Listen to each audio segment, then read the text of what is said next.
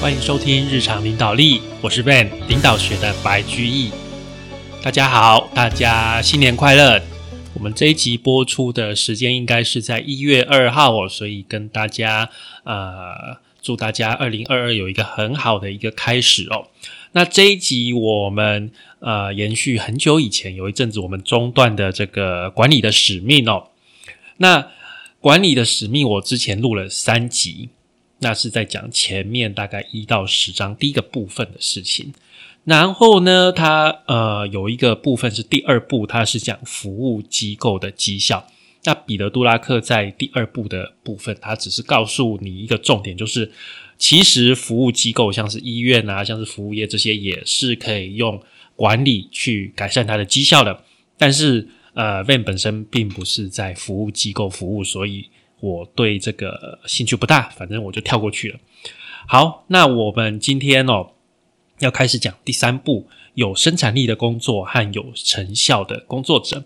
这个部分是在讲工作跟生产力，也就是效率的关系。我觉得还是挺实用的。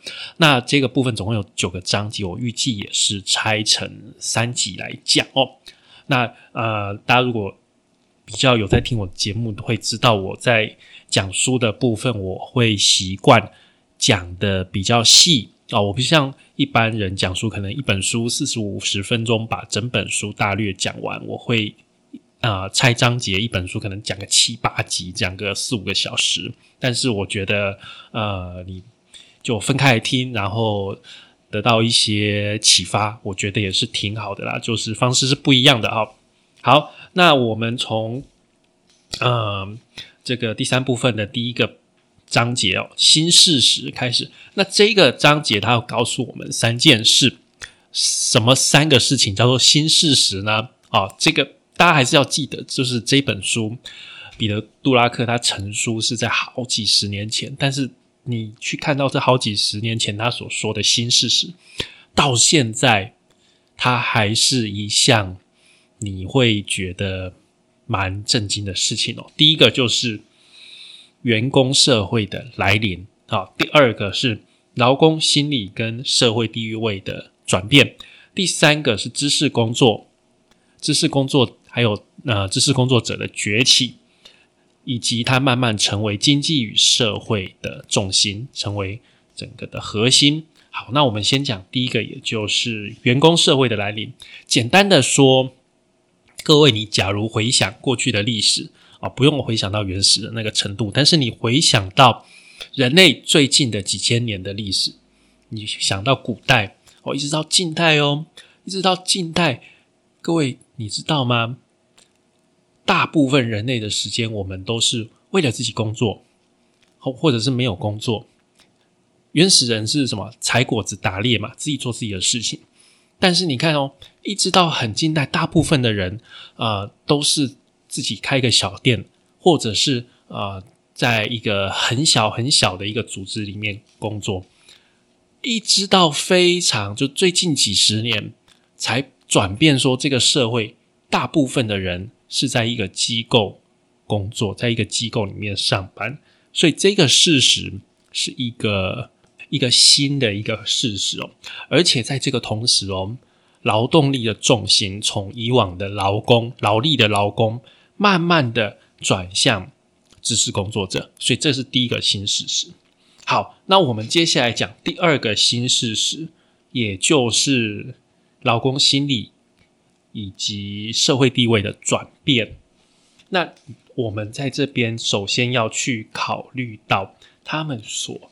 面临的危机，也就是劳力工作者。好，撇开知识工作者不谈，我们先谈劳力工作者。劳力工作者，也就是现在的蓝领、现在的工人、现在劳工，一般最面临到的危机。哦，我觉得我读到这段很有感觉哦。他直接跟我们讲说，这些劳工一开始就有被拒绝跟失败的感觉，他们会觉得自己是二等公民。为什么？因为大部分啊成绩好的、大部分家境好的人都往上读大学，都去做白领了，所以他们一开始就感觉他们是剩下来的，没有其他的机会只能用劳力来工作来做蓝领，这与过去的社会是不一样的。在过去的社会当中啊，你可能是因为大部分的人家境是不好的，所以即使是在蓝领里面，即使是基层的劳工里面，也有人他本身是天资很聪颖的，很有领导能力，只是他家境不好。但是这个情况到现代哦，越来越少，因为现在教育普及，你只要能够念书，呃，家里的情况没有很差的话。基本上家里都会一直提供到你念到一个程度的一个学位，所以现在的劳工里面哦，像过去这样很多啊很有领袖天分啊天资很好的人呢，越来越少了。所以说啊，整个蓝领与白领的经济跟社会地位哦，这个差别越来越大，就变成了新的阶级的分裂。也就是说，现在的白领跟蓝领完全在社会里面是不一样的阶级的。所以说啊，你当劳工一开始，你的自尊、自尊的水准通常就会比较低一点点。好，那接下来还有什么呢？那就是工会。在过去，工会有很重要的功能，也就是工会可以把所有的劳工统合起来去跟。知识工作者去做对抗，但是现在慢慢的丧失这个功能，为什么呢？原因有两个，第一个就是我们刚刚讲的整个呃劳工的一个素质变得比较差了，他们整个劳工里面啊，会想要跳起来做这个领袖，然后借这个机会往上爬的人变少了，整个劳工大家就想说，哎，反而哦，就过去过去就是啊。家境不好的人，但是本身很有领袖气质，他会掌握这个机会，会往上爬，会带领整个工会。他一定要做一些事，他才能够出头嘛。第一个，现在这种人少了；第二个，更糟糕的就是，你今天假如当了工会的领袖，大家反而会去排斥你。为什么排斥你？因为大家会觉得说，哎，我们都是平等的啊。为什么你要去当这个领袖？你是不是要往上爬？反而其他人会因为自己的自卑而去排斥这个坐上工会领袖的人，所以整个工会的力量就因为这两个原因又变得更弱了。工会已经丧失了它的反制的功能，而且现在工会领袖因为他的能力比较差，反而变得为反对而反对。各位，你在台湾的政治圈里，其实偶尔就某一个时期、某一个时期都会看到这样，就是反对党有一阵子都会为了反对而反对。你再去认真看那一阵子该反对党的政治领袖，通常都不是很杰出。真正遇到一个杰出的反对、站在反对者立场的一个领袖，他不会是为了反对而反对。这样子对他对整个组织其实没有好的利益的，好，所以这个你也是可以观察的哦。好，讲完了劳力工作者，我们来讲知识工作者。知识工作者慢慢的跃升为我们这个时代工作的主流哦。好，那知识工作者跟劳动工作者不一样的是，管理知识工作这些人，他所面对的是现在跟未来的事情，他。面对的不是过去的事情，所以呀，他其实很难被管理，因为你很难去衡量他做的事情带来了什么价值，他很难马上的被衡量出来。我们过去的劳动啊，劳力，我们可以很简单的去量说，诶，我们一个劳工他一个小时做了多少的量，我们可以很快的计算出来。但是知识工作者，你很难去衡量这个东西。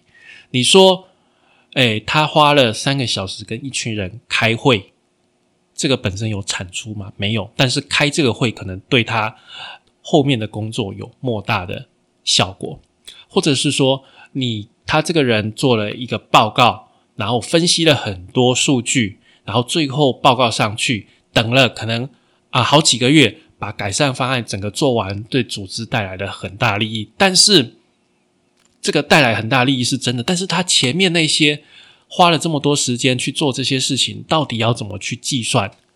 其实很困难，很难去衡量。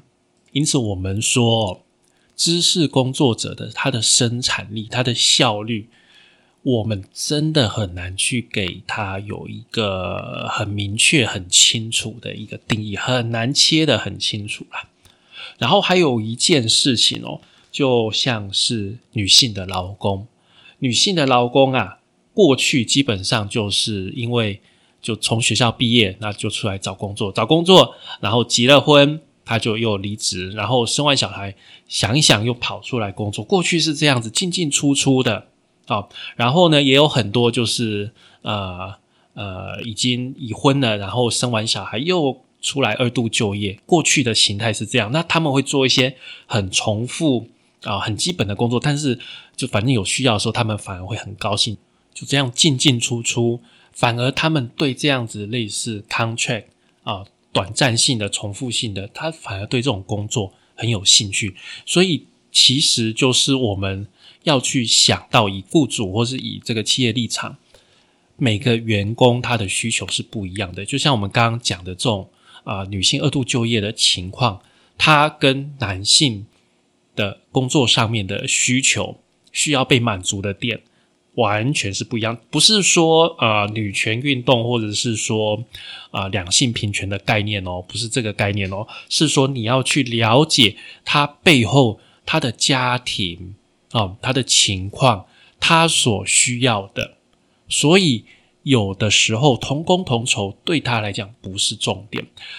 如果啊以我经常看到的情况是，例如说一个女性。他已经有了孩子，他在家里，他是太太，同时也是妈妈的情况。他对工作，他不一定要求说，诶，月薪一定要多高哦，职级一定要多高。他通常会要求就是，我几点一定要下班，我要去接孩子啊，我几点才可以来？我带完孩子上学才可以来。我假日不能加班，因为我老公还有其他的工作。我们通常会听到女性工作者的需求，反而是在。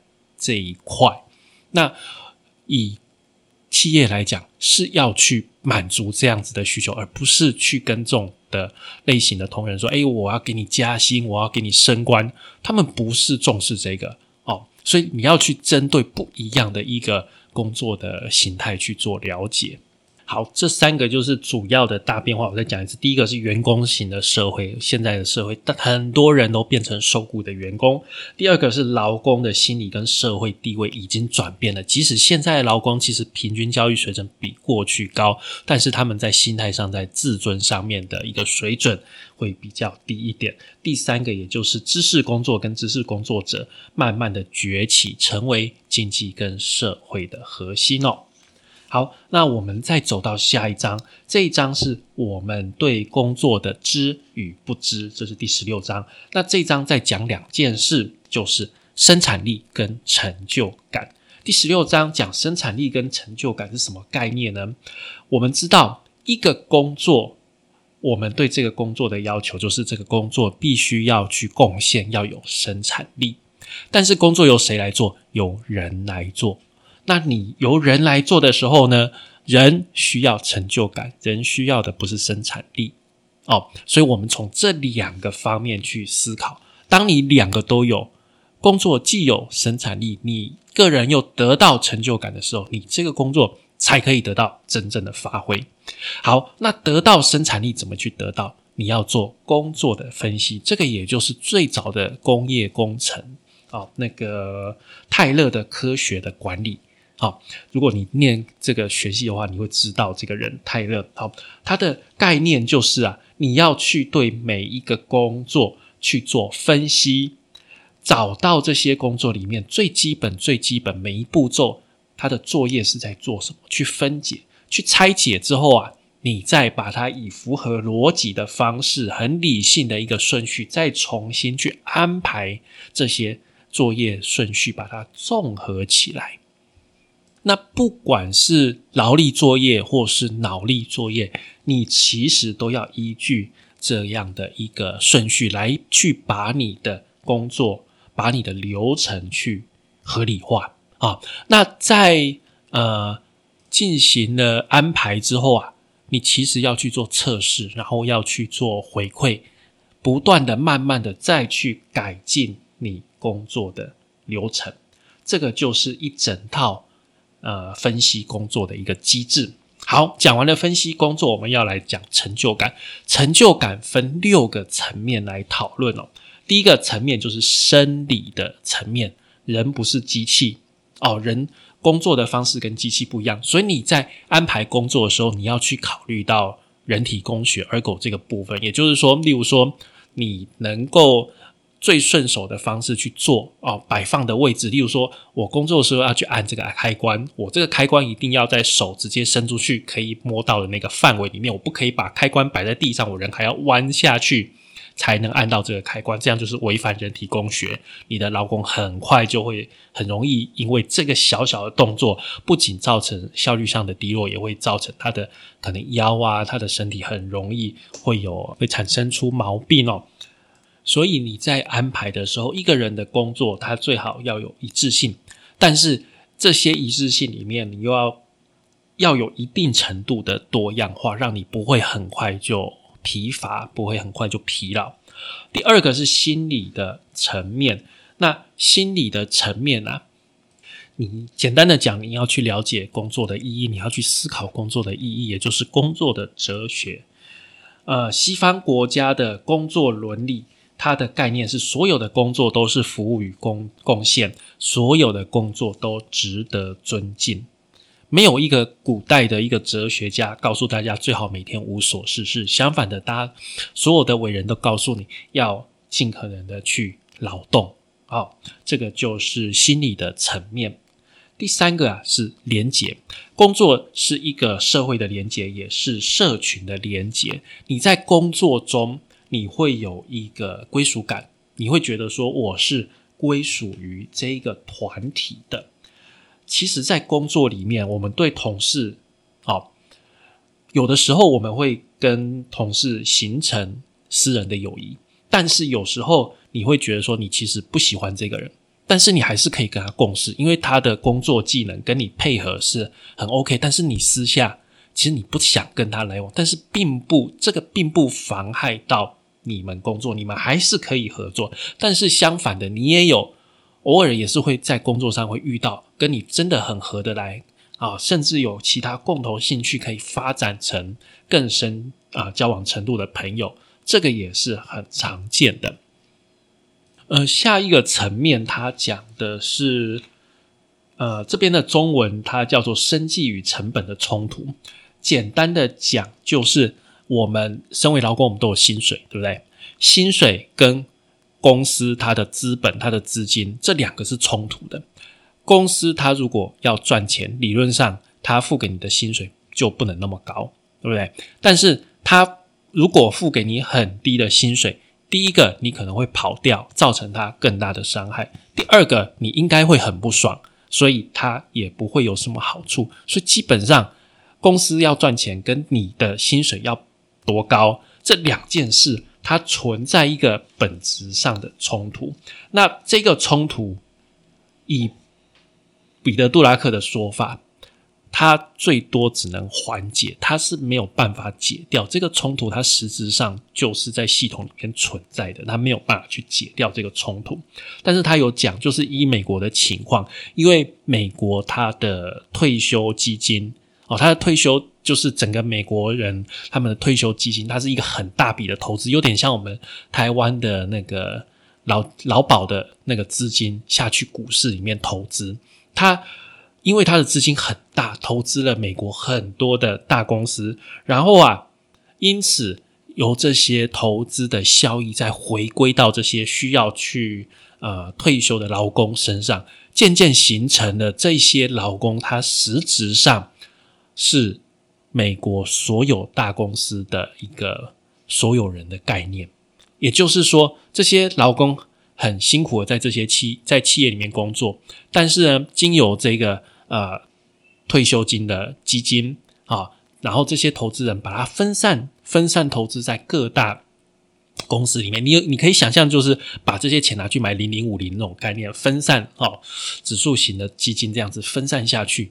所以在分散的一个情况下，投资报酬率又不错，然后呢，这些老空也有类似说是部分的公司的所有者这样子的一个概念。所以现在的美国是这个情况，我觉得我们台湾也会慢慢的往这一个形态去发展。那接下来还有两个层面，一个叫做工的权利层面，一个叫经济的权利层面。来，我翻译给你听。第一个做工的权利层面叫做规定，我规定你几点要来上班，我规定你几点下班啊，我规定你工作的时候可以做什么啊，不可以抽烟等等。这个规定的权利，啊，就是做工的权利层面。第二个经济的权利层面就是分钱，好，我要年终的时候我要分给你多少钱。你的薪水怎么定？哦，就是这个权利就叫做经济的权利层面。所以这以上这六个层面啊，都会去影响到这个劳工的成就感。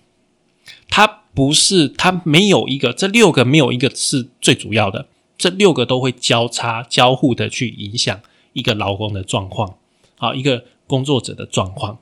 所以。这个里面就是它是比较复杂的。我们举一个例子来讲，在一家公司有两位副总，这两位副总哦，他的薪资每个月的薪水差五百块，哦，一个人可能是十五万，一个人是十五万零五百块。别的人可能会讲说，差这么五百块啊，不差几猪啊，你啊。但是对那位少五百块的副总。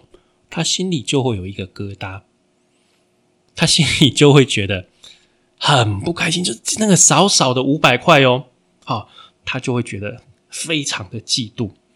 不管哈，你看他已经十五万了哦，他就是差那十五万，就差那个五百块哦，他还是觉得非常不爽。所以，就是这几个交叉的一个复杂的程度啊，并不是很单纯的。好，那我们接下来再讲下一章哦，如何使工作有生产力？工作与流程，在这个第十七章讲的两件事，第一件事是工作的技术跟知识，第二个他讲的生产制度有四种生产制度哦。好，回到前面了，我们一样讲说，我们要让工作有生产力。那怎么样让工作有生产力呢？其实就是你工作时候的技术跟知识，让你的工作有生产力。那我们再复习一下，让工作有生产力的几个步骤。第一个，你要去分析哦，你要知道我们工作的目标、我们工作流程、我们工作所需要的条件。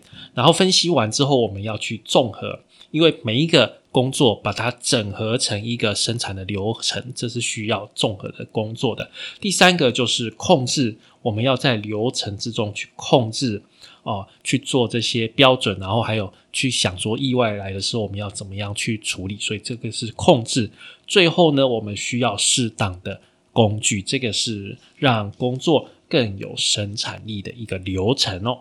那在走这个流程的时候，有一点要特别讲的，就是关键的第一步是你要先去定义。期望的最终产品，你要很清楚了解你的目标。你要问自己说：我们为什么要做这个？我们为什么要做那个？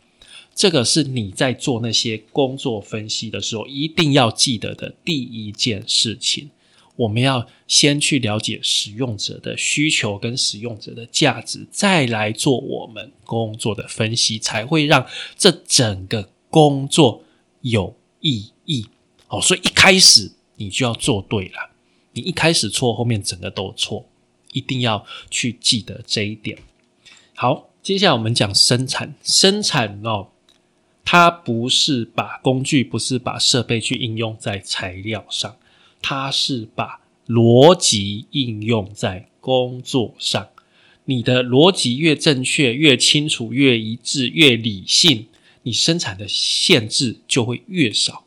机会也就会越多，所以生产它其实是一个合理化的过程。我们常常在讲说持续改善，其实就是把你的工作不断的推向逻辑化、推向合理化的一个永无止境的过程。好，那比亚杜拉克接下来跟我们讨论四个生产制度。第一个是独特产品的生产，第二个是僵化的大量生产，第三个是弹性的大量生产，第四个是流程生产。这四个都有自己的特性哦。但是这四个有两个基本的法则，第一个就是每个生产制度有它的法则，你能够把这个法则应用的越彻底，你这个生产所受到的限制就越少。那第二个就是不同的制度，不同的制度它代表不同的阶段。那我们刚刚念的顺序越后面的，也就是最后面的是流程，它是最高阶的。那一开始的那个独特的产品生产，那个是最低阶的。所以你必须要去分析你的产品的制造生产形态是属于哪一种制度。好，以独特呃产品的生产来讲哦。它比较像是建造一艘战舰，或者是去盖一栋大楼，它都很接近是独特的嘛。因为你盖每一栋大楼，几乎每一栋大楼都不会长得一模一样。它可以分成几个阶段，也就是说，你盖这一栋大楼，你盖那一栋大楼，你都可以把你的工作分成类似的几个阶段。一开始可能要打地基，我可能要买材料，然后要钢构什么什么，你可以拆解。好，你可以拆解那几个。同值的几个阶段，但是你盖每一栋大楼基本上就是一个独立的事件，所以这个是呃独特产品的生产制度。那因为它每次做出来都是独特的产品，所以它的记忆的一个技术上面，哦，记忆的要求会是比较高的。但是啊，它跟完全的记忆，例如说皮匠、木匠，这个又不一样，因为。像我们刚刚讲盖一栋大楼，它其实需要很多种的记忆，你必须在你组织中面集合很多种记忆，才能去完成这一项工作。所以这个也是需要管理的。好，那下一个阶段就是大量生产。大量生产分两种嘛，第一个是僵化，第二个是弹性。其实啊，我们现在所大部分的大量生产都是弹性大量生产，非常少僵化的大量生产。那一开始的大量生产呢，其实是美国要去生产步枪，那那个步枪每一把枪它都要一模一样，所以大家才会觉得说大量生产都是要僵化生产，生产出一模一样、完全不可以有误差的产品。那其实现在我们要有做到完全僵化单一产品的工厂，其实真的不多了啦。大量生产的重点就是啊。你怎么样把你的工作去做标准化？怎么样把你的零组件去做标准件？那去删减掉你工作中的复杂程度。所以你必须要去对产品做有系统的分析，然后啊，找出那些隐藏在多样化下面。藏起来会有一些共同的形态，然后重新的组合这些形态，用最少量的标准化零件来去做生产，这个就是大量生产的一个重点。那大量生产在电脑出现之后，又有一个新的一个阶段。不过，彼得·杜拉克他所在的年代跟我们这个年代哦，其实电脑的功能是。呃，我们现在这个年代，其实电脑运用上面又有更多花样、更多的变化了啦，所以这个部分我不在这边深入。哦，好，那第四个第四种生产制度是流程生产制度。流程生产制度就像是炼油厂，好，一个炼油厂，你就是拉进来，然后就是跑它炼油厂里面的流程出来，好，cracking 就是啊裂解出来，它就必定就是这些。产物永远不会变，所以它是一个很大的投资金额，好，它是一个很大的投资金额，但是它出来的产品非常的僵化，非常的固定。你要生产新的产品，你就要花很多的钱去改造，啊，去对这个这个石化厂做一个改造，很困难。不然你就直接盖一个新厂，有的时候还比较快。那另外一个你可以想象的，就像是。电信业者，像我们现在手机的电信业者，他其实每个月给你扣那个通话费，对不对？他其实跑的都是流程诶，你每个月就是缴这个通话费啊，然后算什么？他其实都是经过这些流程，然后给你这些服务，每个月固定去赚你的钱，它不再是像我们以前的什么大量生产去制造一个东西卖给你，它是经由流程来赚钱的。所以啊，它所花费的成本其实比刚刚的大量制造、大量生产的概念，它成本上其实少很多。这个就是流程化跟我们刚刚讲的大量生产上面一个很极端的一个不同，它是真正的一个系统啊。那还是回到我们刚刚讲哦，这四种生产制度，它所需要的管理技巧跟组织都不一样。你要去思考你本身的组织比较偏向哪一种，然后往那个方向去走。哦，他所需要的人员，他所需要的思考。其实都不太一样哦。像流程的第四个阶段，流程它的劳工在判断力的要求就很高。但是啊，如果你是第一阶段的独特产品的生产制度，它的人员反而是要很擅长操作技巧，好，就是你的技艺、你的技术要很强。所以每一个生产制度下面所需要的东西是不太一样的。那有没有可能混合呢？是有的，是有可能混合的。但是混合的情况下，会让你的组织更难的管理，更难的获利。